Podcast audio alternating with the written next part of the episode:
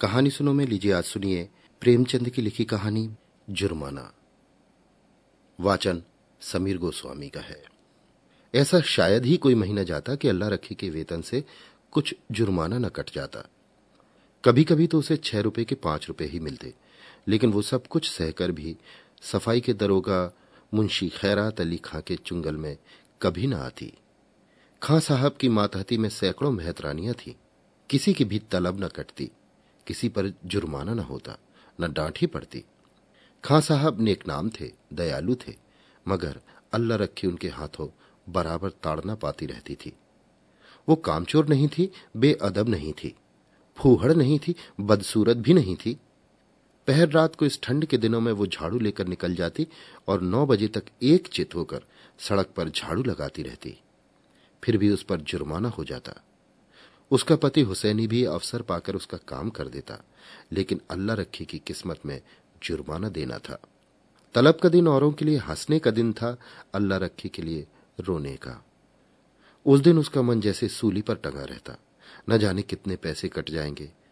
वो परीक्षा वाले छात्रों की तरह बार बार जुर्माने की रकम का तमखीना करती। उस दिन थककर जरा दम लेने के लिए बैठ गई थी, उसी वक्त दरोगा जी अपने इक्के पर आ रहे थे। वो कितना कहती रही, हुजूर आली मैं फिर काम करूँगी, लेकिन उन्होंने एक ना सुनी थी। अपनी किताब में उसका नाम नोट कर लिया। उसके कई दिन बाद फिर ऐसा ही हुआ। वो हलवाई से एक पैसे के सेवड़ लेकर खा रही थी। उस वक्त दरोगा न जाने किधर से निकल पड़ा था और फिर उसका नाम लिख लिया गया। न जाने कहाँ छिपा रहता है। जरा भी सुस्ताने लगे कि भूत की तरह आकर खड़ा हो जाता है। नाम तो उसने दो ही दिन लिखा था, पर जुर्माना कितना करता है? अल्लाह जाने। आठ आने से बढ़कर एक रुपया ना हो जाए। वो सिर झुकाए वेतन लेने जाती और तखमीने से कुछ ज़्यादा ही कटा हुआ पाती।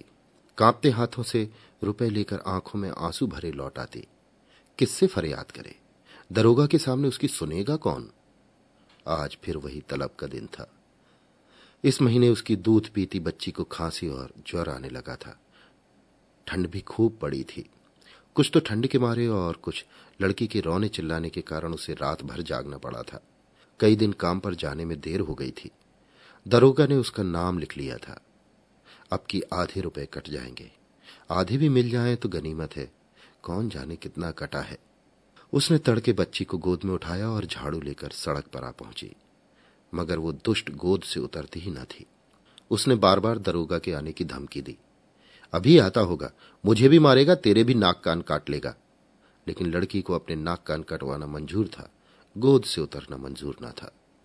आखिर जब वो डराने, धमकाने प्यार ने पुचकार ने किसी उपाय से न उतरी तो अल्लाह रखी ने उसे गोद से उतार दिया और उसे रोती चिल्लाती छोड़कर झाड़ू लगाने लगी। मगर वह अभागनी एक जगह बैठकर मन भर रोती भी न थी। अल्लाह रखी के पीछे लगी हुई बार बार उसकी साड़ी खींचती, उसकी टांग से लिपट जाती। फिर ज़मीन पर लौट जाती और एक क्षण में फिर रोने लगती।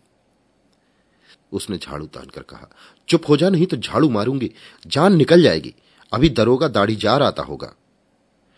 पूरी धमकी मुँह से निकल भी ना पाई थी कि दरोगा खैरात अली खां सामने से आकर साइकिल से उतर पड़ा। अल्लाह रखी का रंग उड़ गया, कलेजा धक धक करने लगा। या मेरे अल्लाह, कहीं इसने सुन न लिया हो। मेरी आँखें फूट जाएँ, सामने से आया और मैंने देखा नहीं। कौन जानता था आज पैर गाड़ी पर आ रहा है? रोज तो इक्के पर आता था। नाड़ियों में रक्त का दौड़ना बंद हो गया। झाड़ू हाथ में लिए निस्तब्ध खड़ी रही। दरोगा ने डांट कर कहा, काम करने चलती है तो एक पुछल्ला साथ ले लेती है। इसे घर पर क्यों नहीं छोड़ाई? अल्लाह रखी ने कातर स्वर में कहा, इसका जी अच्छा नहीं है, हुजूर। घर पर किसके पास छोड़ आती? क्या हुआ इसको? बुखार आता है, हुजूर। और तू इसे यो छोड़कर रुला रही है? मरेगी या जिएगी? गोद में लिए लिए काम कैसे करूँ, हुजूर? छुट्टी क्यों नहीं ले लेती? तलब कट जाती है, हुजूर। गुजारा कैसे होता? इसे उठा ले और घर जा। हुसैनी लौट कर आए तो इधर झाड़ू लगाने के लिए भेज देना। अल्लाह रखी ने लड़की को उठा लिया और चलने को ही तो दरोगा ने पूछा, मुझे गाली क्यों दे रही थी? अल्लाह रखी की रही सही जान भी निकल गई। काटो तो लहू नहीं थर थर कांपती बोली, नहीं हुजूर, मेरी आँखें फूट जाएँ जो तुमको गाली दी हो। और वह फूट फूट कर रोने लगी। संध्या समय हुसैनी और अल्लाह रखी दोनों तलब लेने चले। अल्लाह रखी बहुत उदास थी। हुसैनी ने सांत्वना दी, तू इतनी उदास क्यों है? तलब ही ना कटेगी, कटने दे। अब की तेरी जान की कसम खाता हूँ, एक घूंट दारू या ताड़ी नहीं पीऊँगा। मैं डरती हूँ, बर्खास्त न कर दे। मेरी जीव जल जाए कहाँ से कहाँ? बर्खास्त कर देगा, कर दे। उसका अल्लाह भला करे, कहाँ तक रोए? तुम मुझे नाहक लिए चलते हो, सबकी सब हंसेंगी। बर्खास्त करेगा तो पूछूँगा नहीं कि किस इल्ज़ाम पर बर्खास्त करते हो? गाली देते किसने सुना? कोई अंधेर है जिसे चाहे बर्खास्त कर दे, और जो कहीं सुनवाई ना हुई तो पंचों से फरियाद करूँगा। चौधरी के दरवाजे पर सर पटक दूँगा। ऐसी ही एकता रहती तो दरोगा इतना जरीमाना करने पाता। जितना बड़ा रोग होता है, उतनी बड़ी दवा होती है पगली। फिर भी अल्लाह रखी का मन शांत न हुआ। मुख पर विषाद का धुआँ सा छाया हुआ था। दरोगा क्यों गाली सुनकर भी बिगड़ा नहीं? उसी वक्त उसे क्यों नहीं बर्खास्त कर दिया? उसकी ये समझ में नहीं आता था। वो कुछ दयालु भी मालूम होता था। उसका रहस्य वो समझ न पाती। और जो चीज़ हमारी समझ में नहीं आती, उसी से हम डरते हैं। केवल जुर्माना करना होता तो उसने किताब पर उसका नाम लिख लिया होता। उसको निकालकर बाहर करने का निश्चय कर चुका है, तभी दयालु हो गया था। उसने सुना था कि जिन्हें फांसी दी जाती है, उन्हें अंत तक खूब पूरी मिठाई खिलाई जाती है। जिससे मिलना चाहे, उससे मिलने दिया जाता है, निश्चय बर्खास्त करेगा। म्यूनिसिपैलिटी का दफ्तर आ गया। हज़ारों मेहतरानियाँ जमा थीं। रंग बिरंगे कपड़े पहने बनाओ सिंगार किए। पान सिगरेट वाले भी आ गए थे। खोमचे वाले भी, पठानों का एक दल भी अपने असामियों से रुपए वसूल करने आ पहुँचा। ये दोनों भी जाकर खड़े हो गए। वेतन बटने लगा। पहले मेहतरानियों का नंबर था। जिसका नाम पुकारा जाता, वो लपक कर आती और अपने रुपए लेकर दरोगा को मुफ़्त की दुआएँ देती हुई चली जाती। चंपा के बाद अल्लाह रखी का नाम बराबर पुकारा जाता था। आज अल्लाह रखी का नाम उड़ गया था। चंपा के बाद जहूरन का नाम पुकारा गया, जो अल्लाह रखी के नीचे था।